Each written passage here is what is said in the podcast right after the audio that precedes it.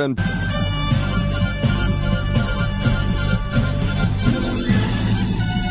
this is Viewpoint with attorney and author Chuck Crismier. Viewpoint is a one-hour talk show confronting the issues of America's heart and home.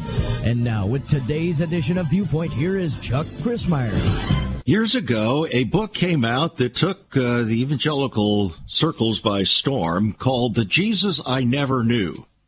Well, today you might rewrite that book and say, the Jesus that everybody thinks they know but is contrary to the one that the Bible reveals.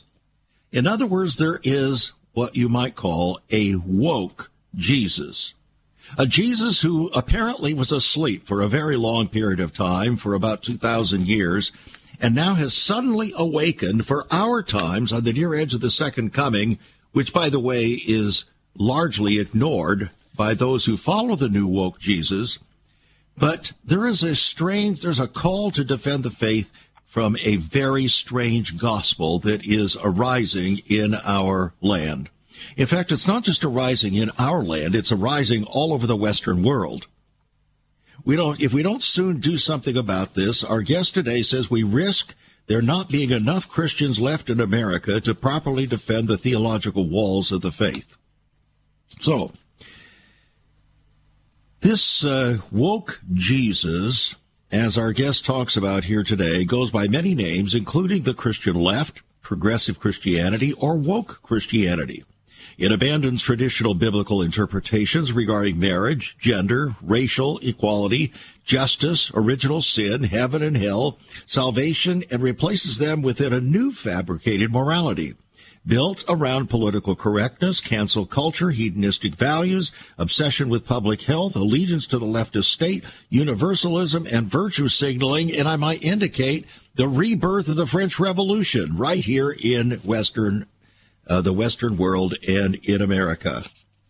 I have just been reading the history of the French Revolution and going into so much of what happened there and why it happened. And quite frankly, friends, if that isn't a prophetic foretelling of what we're experiencing now in the entire Western world, I don't know what is. Wokeness basically was taken over as a given, a theological given, a cultural given by the French Revolution under the banner of Enlightenment, and is the gradual evolution of thought among Christians, both the theologically trained and the laity alike, to elevate Jesus' humanity over his divinity, laying the groundwork for a widely accepted social gospel. So, our guest today says progressive Christians today reduce Christ to a mere revolutionary prophet or sage. This form of Jesus will need to bow at the feet of Marx, kneel in solidarity with Black Lives Matter, and feel oppressed and alienated by his olive-colored Middle Eastern skin. This Jesus, this woke Jesus, must reject meritocracy and be sensitive to microaggressions, conscious of intersectionality, double-masked, triple-vaxxed, and, of course, sexually non-binary. This Jesus will need to be woke. Well, that's just an excerpt from the introduction of our new guest book, Woke Jesus, the False Messiah Destroying Christianity. Lucas Miles joining us here on the program today. Lucas, it's so good to have you. Hey, thank you for having me on. These are trying times, as Thomas Paine, who was not exactly an example of evangelical Christianity back in the time of the American Revolution, but he said, these are the times that try men's souls. And indeed they are, aren't they? Absolutely. All right, so you're a pastor. You do a radio program or a podcast. You write some books. And so what is it that actually has driven you, if we could put it that way, maybe the best way would be inspired you to write this particular book? Yeah, no, I appreciate the opportunity to talk about this. As a pastor, I've really seen the progression over. I started preaching at 17. I was very young when I got into ministry, and, and the Lord called me. I planted a church at 24. My wife and I did, and we're still leading that same church today. So it's been been about 20 years actually this year that I've been pastoring the same church outside of South Bend, Indiana. And although we are a red state, triple majority conservative state, our county is a Democrat stronghold in Indiana. Mm-hmm. And, you know, we have universities here like the University of Notre Dame. A lot of people might know the name Mayor Pete Buttigieg was our mayor. And I've really watched kind of this microcosm in our region in this evolution of progressive Christianity. And I started warning about this back in 2012, 2014, you know, into 2016. In 2016, we lost about 50% of our church after I did a series on basically taking a look at at what's the theology, what does the Bible teach about major social issues today? Wow. Marriage, gender, sexuality, you know, looking at socialism, these sort of things versus free market. And I did a series on this. We lost about 40% of our church through that. I'm not surprised. And you know, I tell people all the time it was 100% worth it, and I would do it again. And I think that there's a lot of pastors that they won't tackle these topics because they're afraid that's going to happen to them. Right. And I'm somebody who lived through that, and I can tell you it's worth it because our church is stronger, more prosperous, doing more in the community, reaching further than it's ever done before, and I really attribute that to kind of what I would call that Gideon moment in our ministry, where a lot of that kind of early woke culture was stripped away from us, and the people that were left were there because they were interested in making Scripture their guide and Jesus Christ their Lord. And the political jargon and agenda, especially of the left, was cut away, and it's been a I mean, that was really the kind of this inspiration. Shortly after that, I started working on my last book, The Christian Left, which was you know, number one Christian leadership book in the country for about 6 months in 2021 when it came out, and really set the stage for this. So The Christian Left goes into more of sort of what is happening with this rise of progressive Christianity, and this new book, Woke Jesus, The False Messiah Destroying Christianity. It really starts with how did we get here? Yeah. And I begin with a deep dive into the history of wokeism in the church, starting in the 1700s, working our way forward into modern times, and then really what do we do about it? And ultimately, who is the real Christ? If this woke Jesus isn't him, who are we really searching for? Well, the spirit of wokeness has permeated, wound its way insidiously, like a virus, throughout the broader Christian community, particularly in America, and then spread throughout the Western world. I believe that it is foundational to the emerging new world or global order, and we should not be surprised that this has come upon us. We also should not be surprised that pastors and priests have engaged in this, sometimes intentionally, otherwise unintentionally, but sometimes just outright negligently or lacking courage. We'll pick up on this after this coming break here, because George Barna came out with a poll about, I'd say about 3 or 4 years ago, with pastors concerning what they were teaching and preaching. I think it'll build on what you have just said. We'll be right back after this, friends. Stay tuned. The Woke Jesus. Once upon a time, children could pray and read their Bibles in school. Divorces were practically unknown, as was child abuse. In our once great America, virginity and chastity were popular virtues, and homosexuality was an abomination. So what happened in just one generation? Hi, I'm Chuck Crismier, and I urge you to join me daily on Viewpoint, where we discuss the most challenging issues touching our hearts and homes. Could America's moral slide relate to the Fourth Commandment? Listen to Viewpoint on this radio station or anytime at saveus.org. Are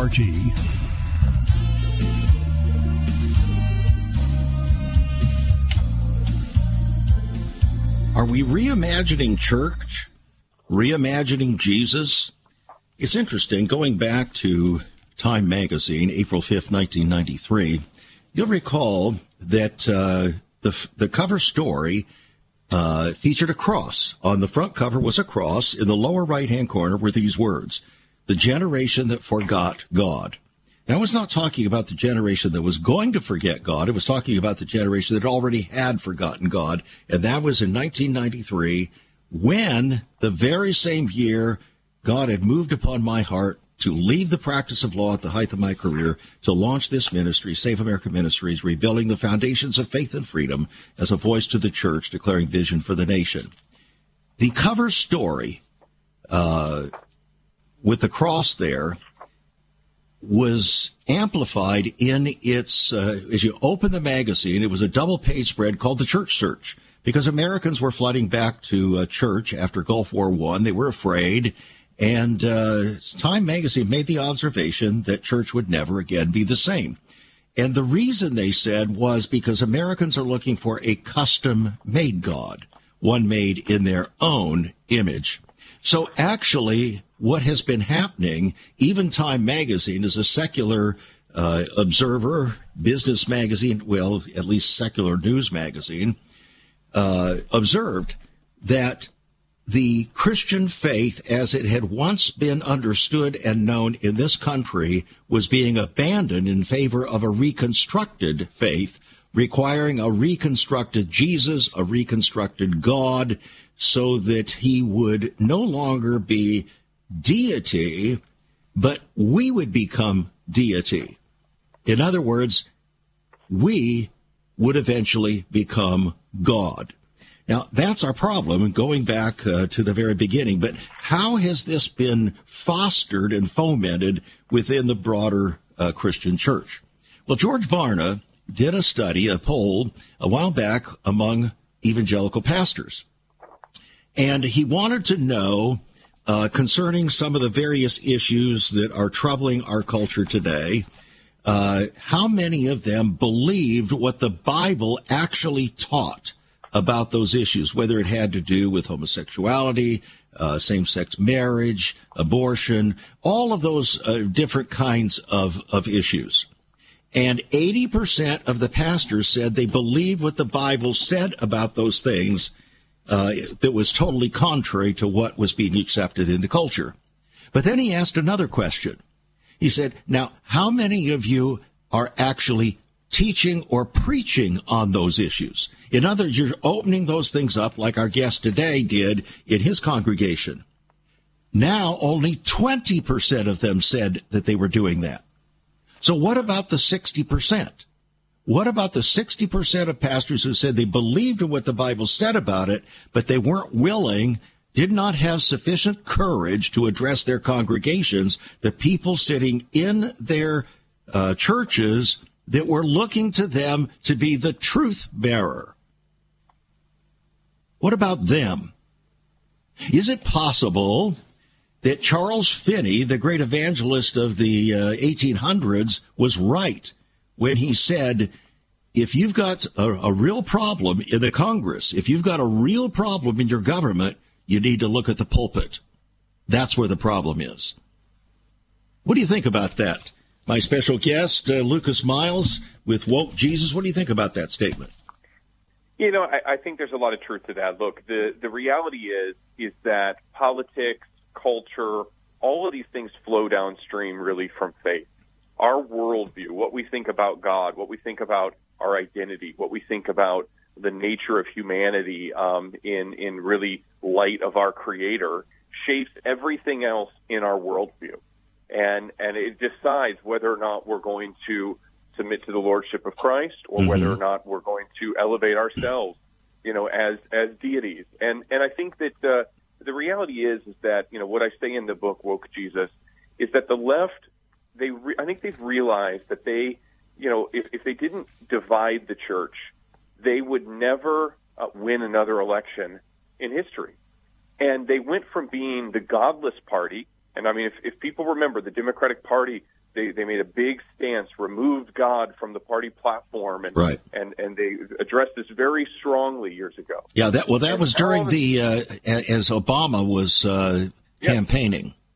Absolutely, absolutely, and that was a big factor. It got a lot of attention, but it didn't play very well.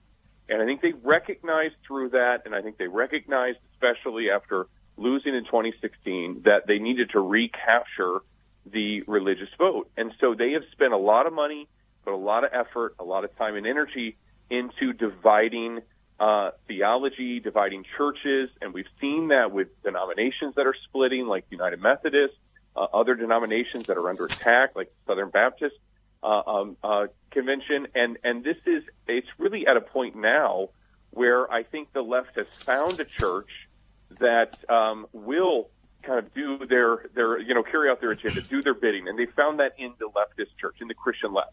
And the Christian left has shown that they are willing to take on the agenda of the state.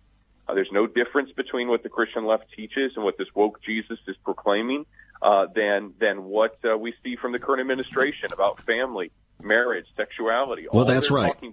All right. Well, here's a concern that I have. You speak about the Christian left as if all of this was the Democrat Party, for instance, went to the Christian left to get this kind of affirmation.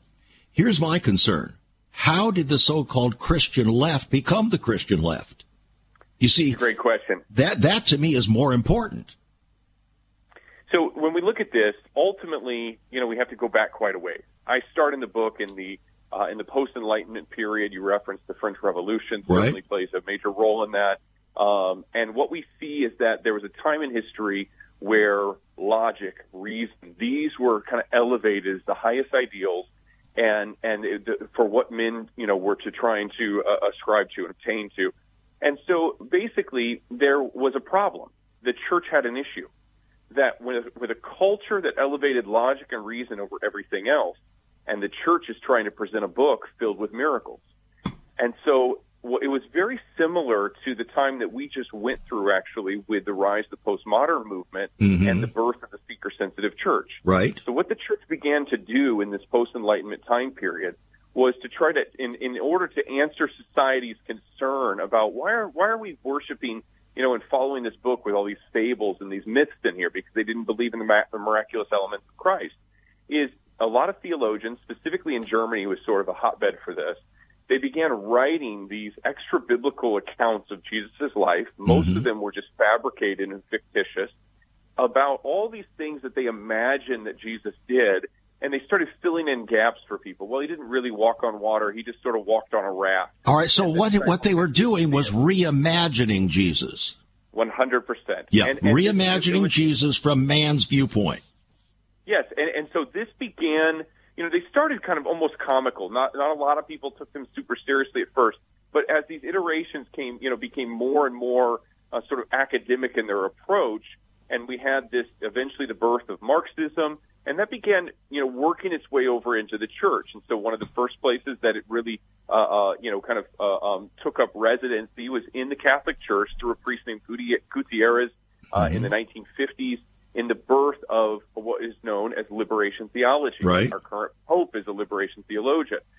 We also then saw that jump over to America in about that same time period in the form of black liberation theology with James Cone. So I traced this throughout the book and kind of the history of how this comes about. Right. And so basically it's what I call these theological hitchhikers, or these modifiers of Marxism and critical theory began to attach themselves to the Christian faith and sort of amalgamated a version of Christianity that wasn't really rooted in Scripture anymore, but it used the language, it hijacked the language and the framework of the gospel while throwing out all the elements of the miraculous or any sort of the lordship of Jesus, heaven, hell, repentance.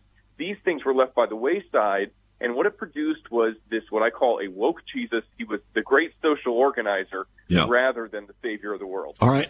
I want to read an excerpt from your book that I've highlighted here. This is what I do, by the way, in preparing. As a good trial lawyer, former trial lawyer, Lucas, I try to come prepared and prepared to discuss this from the heart. And here's what you've said. The term woke Christians describes believers who subscribe, whether knowingly or unknowingly, to the alternative gospels of critical theory, including critical race theory, and its pseudo-Christian counterpart, liberation theology.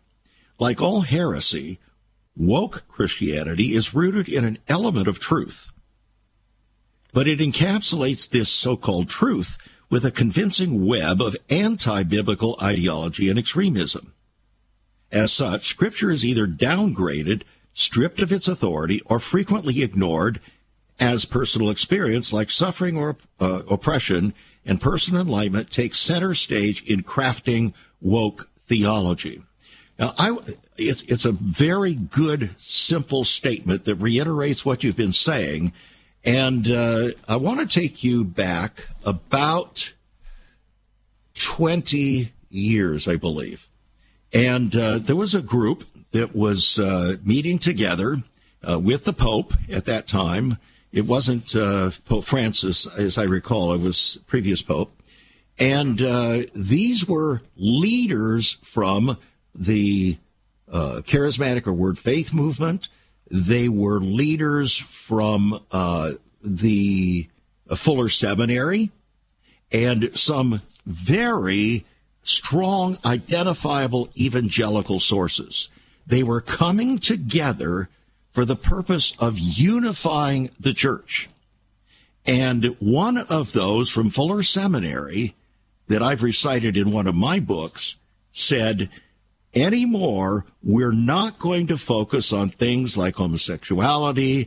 We're not going to focus on things like abortion or any of those things. No, we're not going to focus on issues of truth. We're going to focus on issues of experience. That was also picked up by the Pope and by several other leaders, and that became the defining, shall we say, direction for thinking within the evangelical church. If we're going to win the world, then we've got to become more like them, and we've got to go from the authority of our experience rather than the authority of the Word of God. What say you? So this is really what we're seeing is what I call the reverse Tower of Babel. Exactly. Exactly. Genesis, we're seeing this great sort of, God divides the languages, He separates the people. Why? Because they were really, the Tower of Babel is a story of rebellion against God. It's basically a leader, Nimrod, that was, organizing the building of this tower to ensure that if God ever flooded the earth again, people would be safe. And they didn't believe God's promise that He made to Noah that He would never flood the earth. What we're seeing now is this reassembly of this tower. It is bringing everybody back together with this one language, one global mindset. But essentially what it's being built on is something that's not the gospel. That's true. There will come a day where every knee will bow and every tongue will confess, and the whole earth will proclaim the lordship of Jesus. Those who have put their trust in Him, and there will be unity for all eternity through the church, the body of believers. But what the Bible does not teach is that we are to, have this sort of pluralistic society where we all, sort of embrace a universalist message that's kind of this watered down form of all roads lead to God. This is what we're seeing though, and so. No. The interesting thing about this, I think, is that, it's really being used to silence the Christian, because essentially what we're being told is that abortion is politics, that marriage is politics, that gender and sexuality, that's a political issue. And Christians, you're not supposed to talk about political issues. Right. So you have to be quiet about those things unless you agree with the agenda. And then they want you, of course, to be talking about it in order to promote it further. But all of this is trying to draw people away from the true gospel, away from the true Christ, deeper into kind of this heretical framework, and I think it's been very effective, but I'm an optimist, and I'll tell you God wins in the end, and I really believe that the church is waking up to this, and that people are starting to wake up to the dangers of wokeism, and so really wrote this book, Woke Jesus, to help hopefully, fill in some of those gaps so people could understand what's happening here and really equip them to be able to combat it. Well, you've done a great job of it. It's a $25 book, friends, and we're going to make it available to you for $22. It's a hardbound book. And Woke Jesus, the False Messiah Destroying Christianity, something that every Christian needs to know, your pastor needs to know, not only needs to know, but needs to know viscerally. In other words, to the point where he does something about it. With his own congregation, and takes the risk to teach and talk about it. So I want to get you a copy of this. Go to our website, saveus.org, saveus.org. Woke Jesus. You can call us 1-800-SAVE-USA, 1-800-SAVE-USA, or write to us at Save America Ministries, P.O. Box 70879. Richmond, Virginia, 23255. We'll be right back with this. Stay tuned.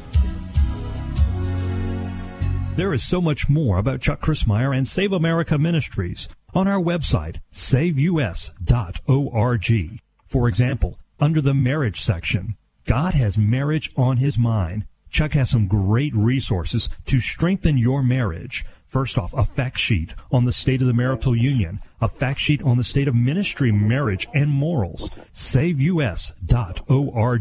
Marriage, divorce, and remarriage. What does the Bible really teach about this? Find all of this at saveus.org. Also, a letter to pastors, the Hosea Project, saveus.org, and many more resources to strengthen your marriage. It's all on Chuck's website, saveus.org. Again, you can listen to Chuck's Viewpoint broadcast live and archived. Save America Ministries website at saveus.org.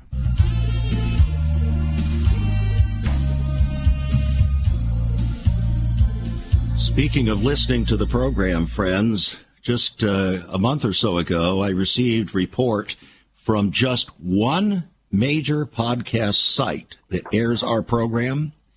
And during that month, they told me that our program was actually heard, not available, actually listened to in 179 countries.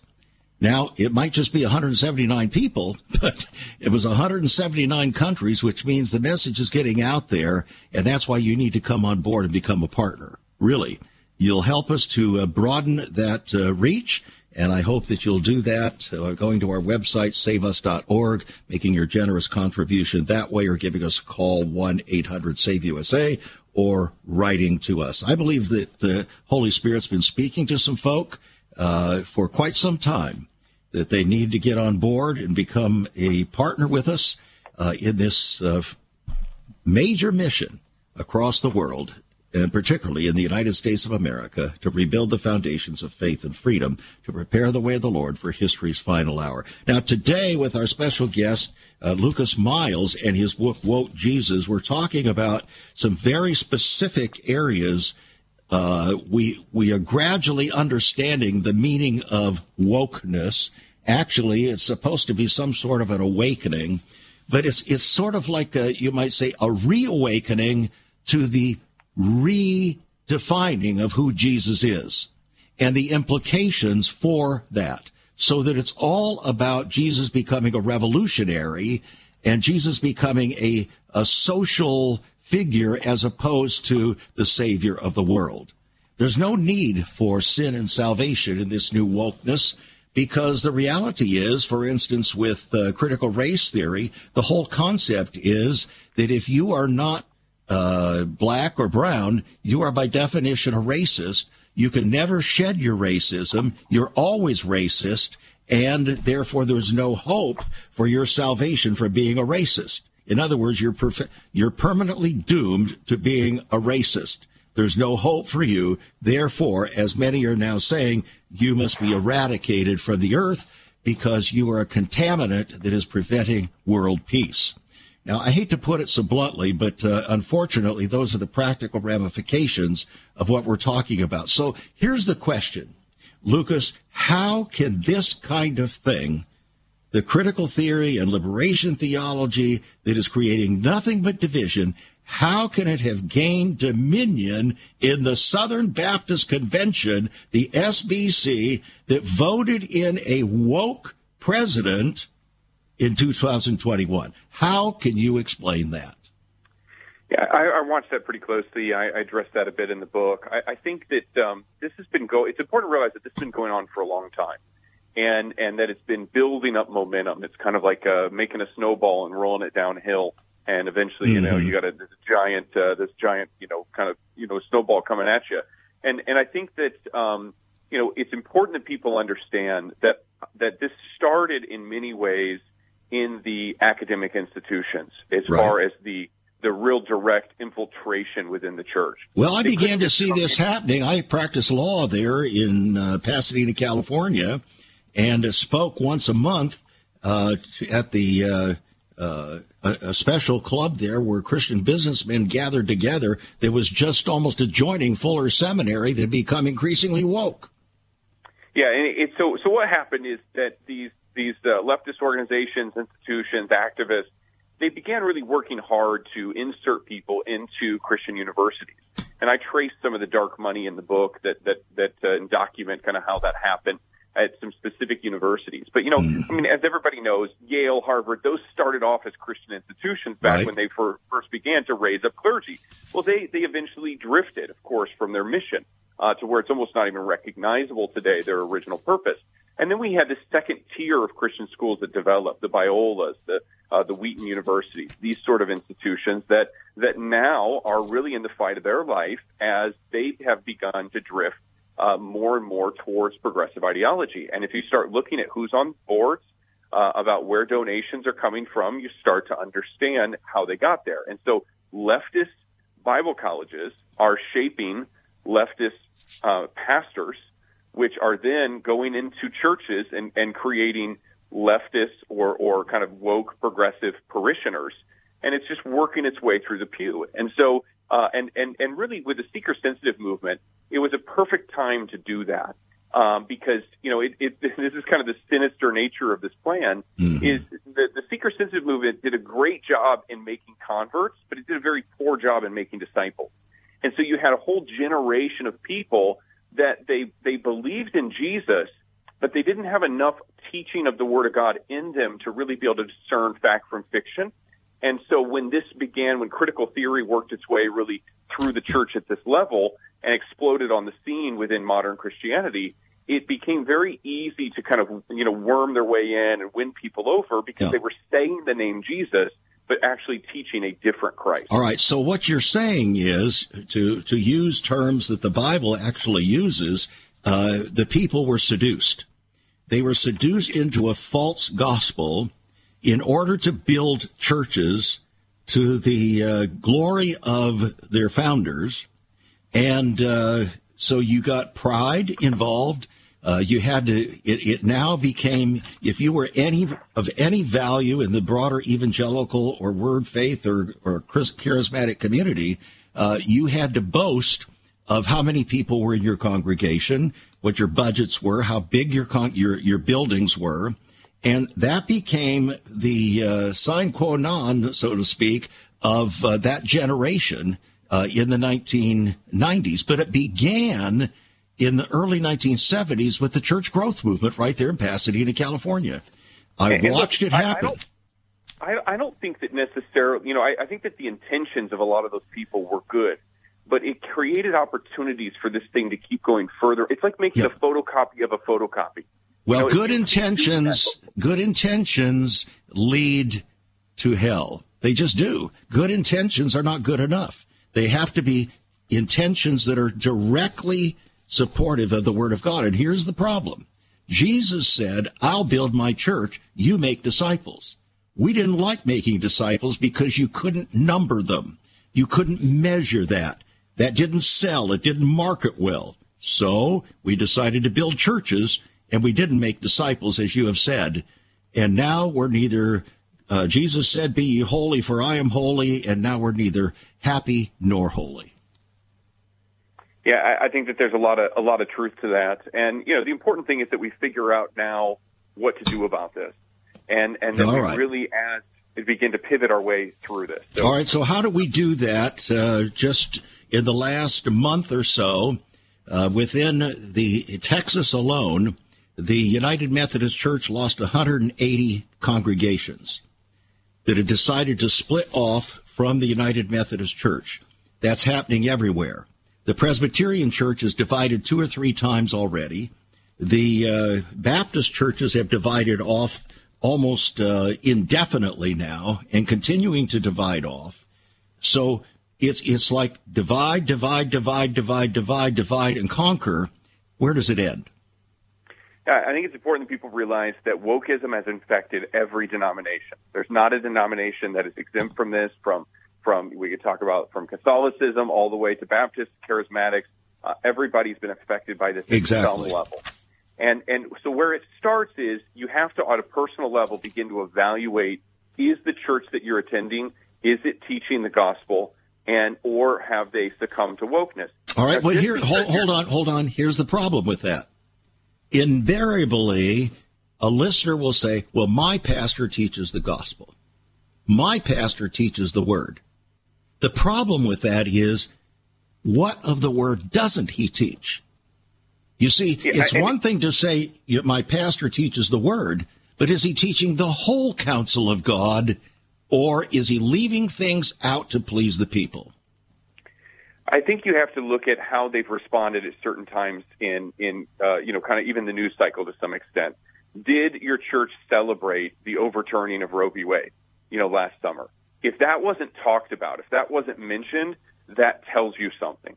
Are you hearing language about that's focused and drilled down on race and privilege and intersectionality and microaggressions? Because that's a good sign that you're in a woke church.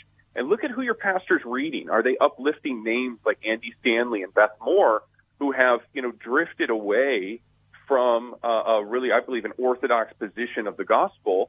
Or are they elevating solid conservative Bible teachers and thinkers and theologians? And yeah. I think that we have to look at this, but don't be afraid to sit down with an elder or with a pastor and say, where do you stand on these issues? And go down the list of the issues that are important to you regarding marriage, family, sexuality, the authority of Scripture, all of these things, and ask them where they stand. And if they don't align themselves with a biblical worldview, which only about 24% of Christians in attending church every week today in America align themselves today with the biblical worldviews, that number is dwindling. If they don't align themselves, you need to vote with your dollars and your attendance, and you need to go find a church that is really going to support that. We've actually launched something called it's AmericanPastorProject.org, AmericanPastorProject.org, and ask your pastor if they have signed the statement there yet, which is a statement of biblical orthodoxy and a commitment to eradicate wokeism from the American pulpit. If they're not willing to sign that statement, or they haven't signed it already, there's a good chance you might be in a woke church. There's a good chance you're in one anyway, whether or not they sign it. And the reason for that is everybody wants to be identified with what seems to be needful at the moment. The problem is they don't have the courage to actually do anything about it. It's one thing to sign a statement. It's another thing to be a doer of the word. And that's what concerns me. And I think that's, unfortunately, what's happened in our country. It's happening all over the world. And increasingly, whether you want to call it a divide and conquer mentality, you continually refer to the left. I very seldom use that terminology, by the way, because that itself is a more dividing. Let's talk about the real issues, not left or right, but let's talk about the real issues. For instance, is the problem our worldview, or is it our God view? I think our problem is not so much our worldview, it's our God view. Our God view is determining our worldview. Don't you think? Absolutely. No, I agree. I think that that sort of progressive ideology, that progressive theology that's really leading people away from the truth, we have to expose that. And unless we deal with that head on, it's never going to be excluded. All right. We'll be right back, friends. Stay tuned. Have you ever considered what the early church was like? Many people are developing a heart longing for greater fulfillment in our practices as Christians. A recent study showed 53,000 people a week are leaving the back door of America's churches in frustration. What is going on? Why has there not been even a 1% gain among followers of Christ in the last 25 years? Could it be that God is seeking to restore first-century Christianity for the 21st century? Jesus said, I'll build my church. Is Christ by his Spirit stirring to prepare the church for the 21st century? The early church prayed together and broke bread from house to house. They were family, and it was said by all who observed, behold how they love one another. Incredible. But the same can be found right now. Go to saveus.org and click Sell Church. We can revive first century Christianity for the 21st century. It's about people, not programs. It's about a body, not a building. That's saveus.org. Click Sell Church.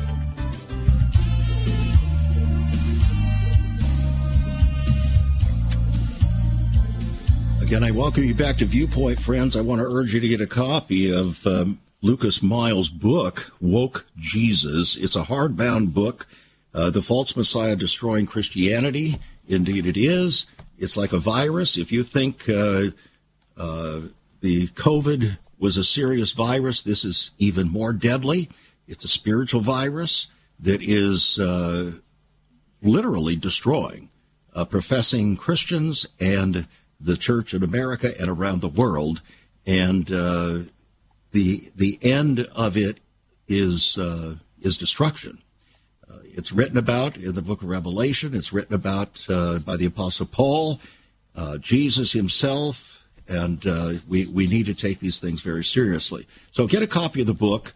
It's a $26 book, yours for $22 on our website, saveus.org. Saveus.org. Call us 1-800-SAVE-USA, 1-800-SAVE-USA, or write to us at Save America Ministries.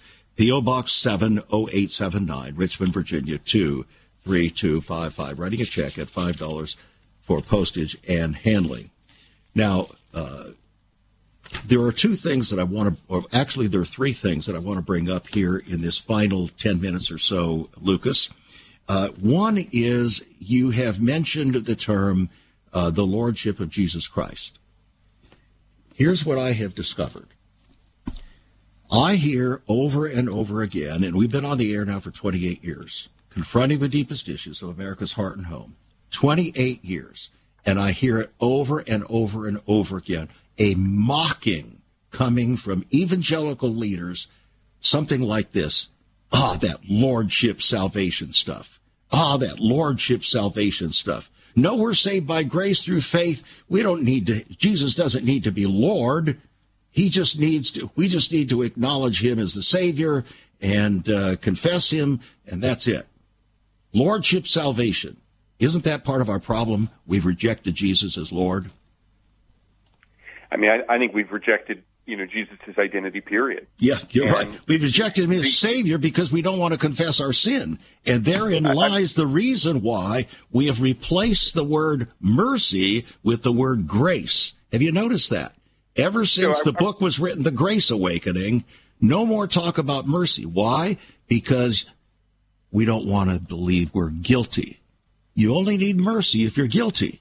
Grace is God's enabling power to enable us to do his will. We need mercy if we're going to be saved, don't we? I was talking to a clinical psychologist the other day, and they were debating me over this issue of progressive Christianity and in regards to, gender and sexuality and a lot of these topics that are surfacing today. And they said to me, look, you're not qualified to speak about this issue because you're not a clinical psychologist, you're not a biologist, you're not a medical doctor.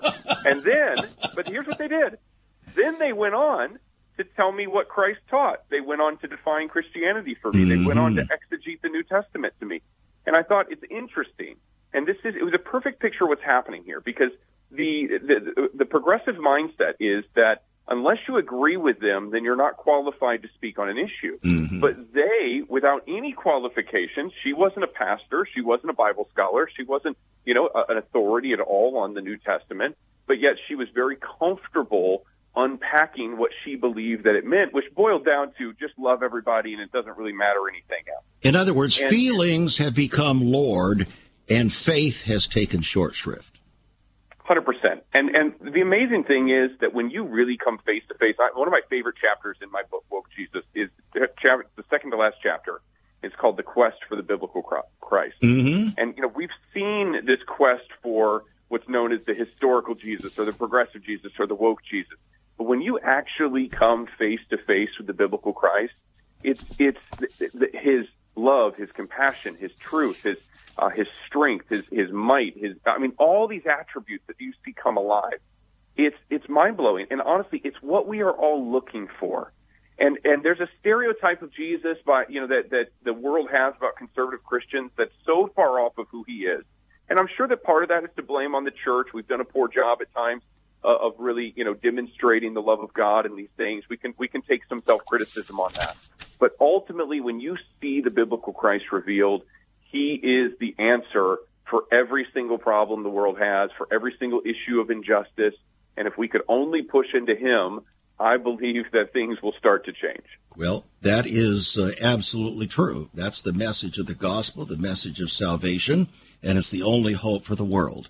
On the other hand, both Jesus and the apostles made clear that there's only going to be a small remnant, relatively speaking. So it's going to be divide off, divide off, divide off, divide off. Many are called, few are chosen, and that is the history of the faith. That is how things are going to happen. If I believed that we shouldn't do anything, then I would not have spent the last 28 years pleading an ultimate cause on this radio program. On the other hand, there's a spiritual reality that we have to face, and that's the biblical reality, as there's a reason why Jesus said, "He that endures to the end shall be saved." All right. Now, you talk about a godly lawyer by the name of John Winthrop, one of my favorites. He came over from not-so-jolly old England in 1630 and brought with him 4 boatloads of Puritans. And before they landed, because they had drifted off course from the Virginia Charter, they had to have their own, just like the Pilgrims before them. And so John Winthrop, before he landed, penned what is called a model of Christian charity. It's fairly lengthy, and it sets forth what some historians have said is the clearest expression of the American vision ever penned. It's about the gospel. It's about Jesus. It's about our calling. It's about the foundation for why this nation was formed, why the people came here. You see, we've been missing a lot of that, the why. It's not about facts of history that we need to know. It's why. Why? Well, John Winthrop made it very plain. And by the way, I want to make my own book, Renewing the Soul of America, available to you if you do not have it. The appendix of that book contains this entire model of Christian charity, and here are some excerpts from it. He said, "We are a company professing ourselves fellow members of Christ.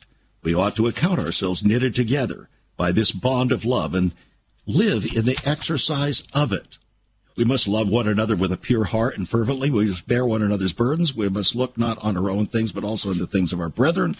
We must not think that the Lord will bear with our failings. Thus stands the case between God and us. We're entered into a covenant with him for this work, and we've taken out a commission. But if we neglect to observe these articles, and dissembling or playing games with our God, shall embrace this present world and prosecute our carnal intentions, seeking great things for ourselves and our posterity, the Lord will surely break out in wrath against us and be revenged of such a perjured people, and he will make us to know the price of the breach of such covenant." So the only way, he said, to avoid this shipwreck and to provide for our posterity is to follow the counsel of Micah, to do justly, to love mercy, and to walk humbly with our God. For this end, we must be knit together in this work as one man. We must hold each other in brotherly affection. We must be willing to rid ourselves of our excesses to supply others their necessities. And then he says, he goes on and talks, "But if we deal falsely with our God in this work, and so cause him to withdraw his present help from us, we shall be made a story and a byword throughout the world. We shall open the mouths of enemies to speak evil of the ways of God and all believers in God, and we shall shame the faces of many of God's worthy servants, and cause their prayers to be turned into curses upon us till we are forced out of the new land where we are going. Beloved, there is now set before us life and good, death and evil, in that we are commanded this day to love the Lord our God, to love one another, to walk in his ways, and to keep his commandments and his laws and the articles of our covenant with him. Therefore let us choose life, that we and our seed may live, by obeying his voice and cleaving to him, for he is our life and our prosperity." What a powerful statement. I've just read some small excerpts from that model of Christian charity. No wonder some historians have said it's the greatest example and expression of the American vision ever penned. What do you think? I think that it wouldn't have mattered where those Puritans would have landed. It wouldn't have mattered if it was, Afghanistan, if it was the west coast of Africa. No matter where they landed, they were determined to give themselves over to following Christ. And the Christ of the Bible, not the one that they reimagined. Yes, absolutely, and they were guided by that. You know, the media and progressives, they're going to look at that and they're going to say, well, that sounds like Christian nationalism. And I would say, no, it's not. It's called Christianity. And what Christianity does is it causes your life to be a witness to the Father. It causes your life to be a witness for Christ. And so much so that you do affect the world that you live in. You affect the nation that you're in. The nation that you're in should be better because of your Christian witness. That's not nationalism. That's called Christianity. What nationalism is when you bow down to the agenda of the state and you make it God. And what we are seeing right now is the progressive church, the woke church, has bowed down to the agenda of the state. And one of the points I make in this book, Woke Jesus, is that the church, the Christian left or the progressive church, the woke church, they are ultimately acting as the true, quote-unquote, Christian nationalists who have abandoned the gospel in favor of bowing down to the state, rather than just living out their Christian faith and allowing that to affect the world around them. You know, Lucas, every day right here on this program, we say viewpoint determines destiny. And what you have just said is an expression of that using different words. Viewpoint determines destiny. And there are no neutral viewpoints. There are no neutral viewpoints concerning Jesus. Jesus said, I am the way, the truth, and the life. No man comes to the Father but by me. But did you know, my friends, that among so-called Christian young people today, only 20% of so-called Christian young people believe that Jesus Christ is the only way, the only truth, and the only life. In other words, they have reimagined Jesus. They're woke. They are absolutely woke, and they don't even believe the most fundamental element of what it means to be a Christian. That's the problem that we have. That's the problem that we have. And when we have Generation Z, that is now said by sociologists to be the most godless, anti-Christian, anti-religious generation ever in American history, and also the largest generation, you can see the problem. So what do we do? Lucas, it seems to me that our fight is not so much just against something. Our fight is to be living examples of faithfulness, of truth, of righteousness, wherever we go. That we do not compromise, we don't capitulate, but we also love in the name of Christ. We got to be doers of the word, don't we? You know, when we look at Scripture and we look at throughout church history, every single major error or heresy comes out of, at a basic level, elevating either grace or truth over one another. The Bible tells us that the law was given by Moses, but grace and truth came by Jesus Christ. When you elevate grace or a concept of grace over truth, you become a progressive. You know, you're driven by that emotional side, that empathy side over truth. Yep. If you elevate truth over God's love, mercy, and grace, you become a bigot. We have to hold those things in our hand fully. We have to embrace them both. And this is one of the simplest way how you can tell if where you're at is teaching the gospel or not. Do they talk about grace and truth? And not your truth, not my truth, but the truth of the word, a fixed thing that is based upon the holiness of God. Do they reference that, and do they also reveal the love of God? It has to have both in there in order to not be a false gospel. Very well spoken. Thank you, Lucas, for so much for joining us here on the program today. You're a blessing, my friend. Appreciate the labors that you put forth in bringing forth this book and communicating it to not only our listeners, but around the country. Friends, again, get a copy of the book. It's a $26 hardbound book, yours for $22 on the website, saveus.org. Your pastor needs to have this. You need to have it. All Sunday school teachers need to have it if you're in a Sunday school class, which, by the way, those are waning as well. Thanks for joining us. Become a partner, friend. Send your gifts by faith to Save America Ministries. P.O. Box 70879, Richmond, Virginia 23255. Go to the website, saveus.org. Thanks for being with us. You know, Jesus is a with you Messiah. The disciples were with you. Let's be with people in the name of Jesus. You've been listening to Viewpoint with Chuck Crismier. Viewpoint is supported by the faithful gifts of our listeners. Let me urge you to become a partner with Chuck as a voice to the church declaring vision for the nation. Join us again next time on Viewpoint as we confront the issues of America's heart and home.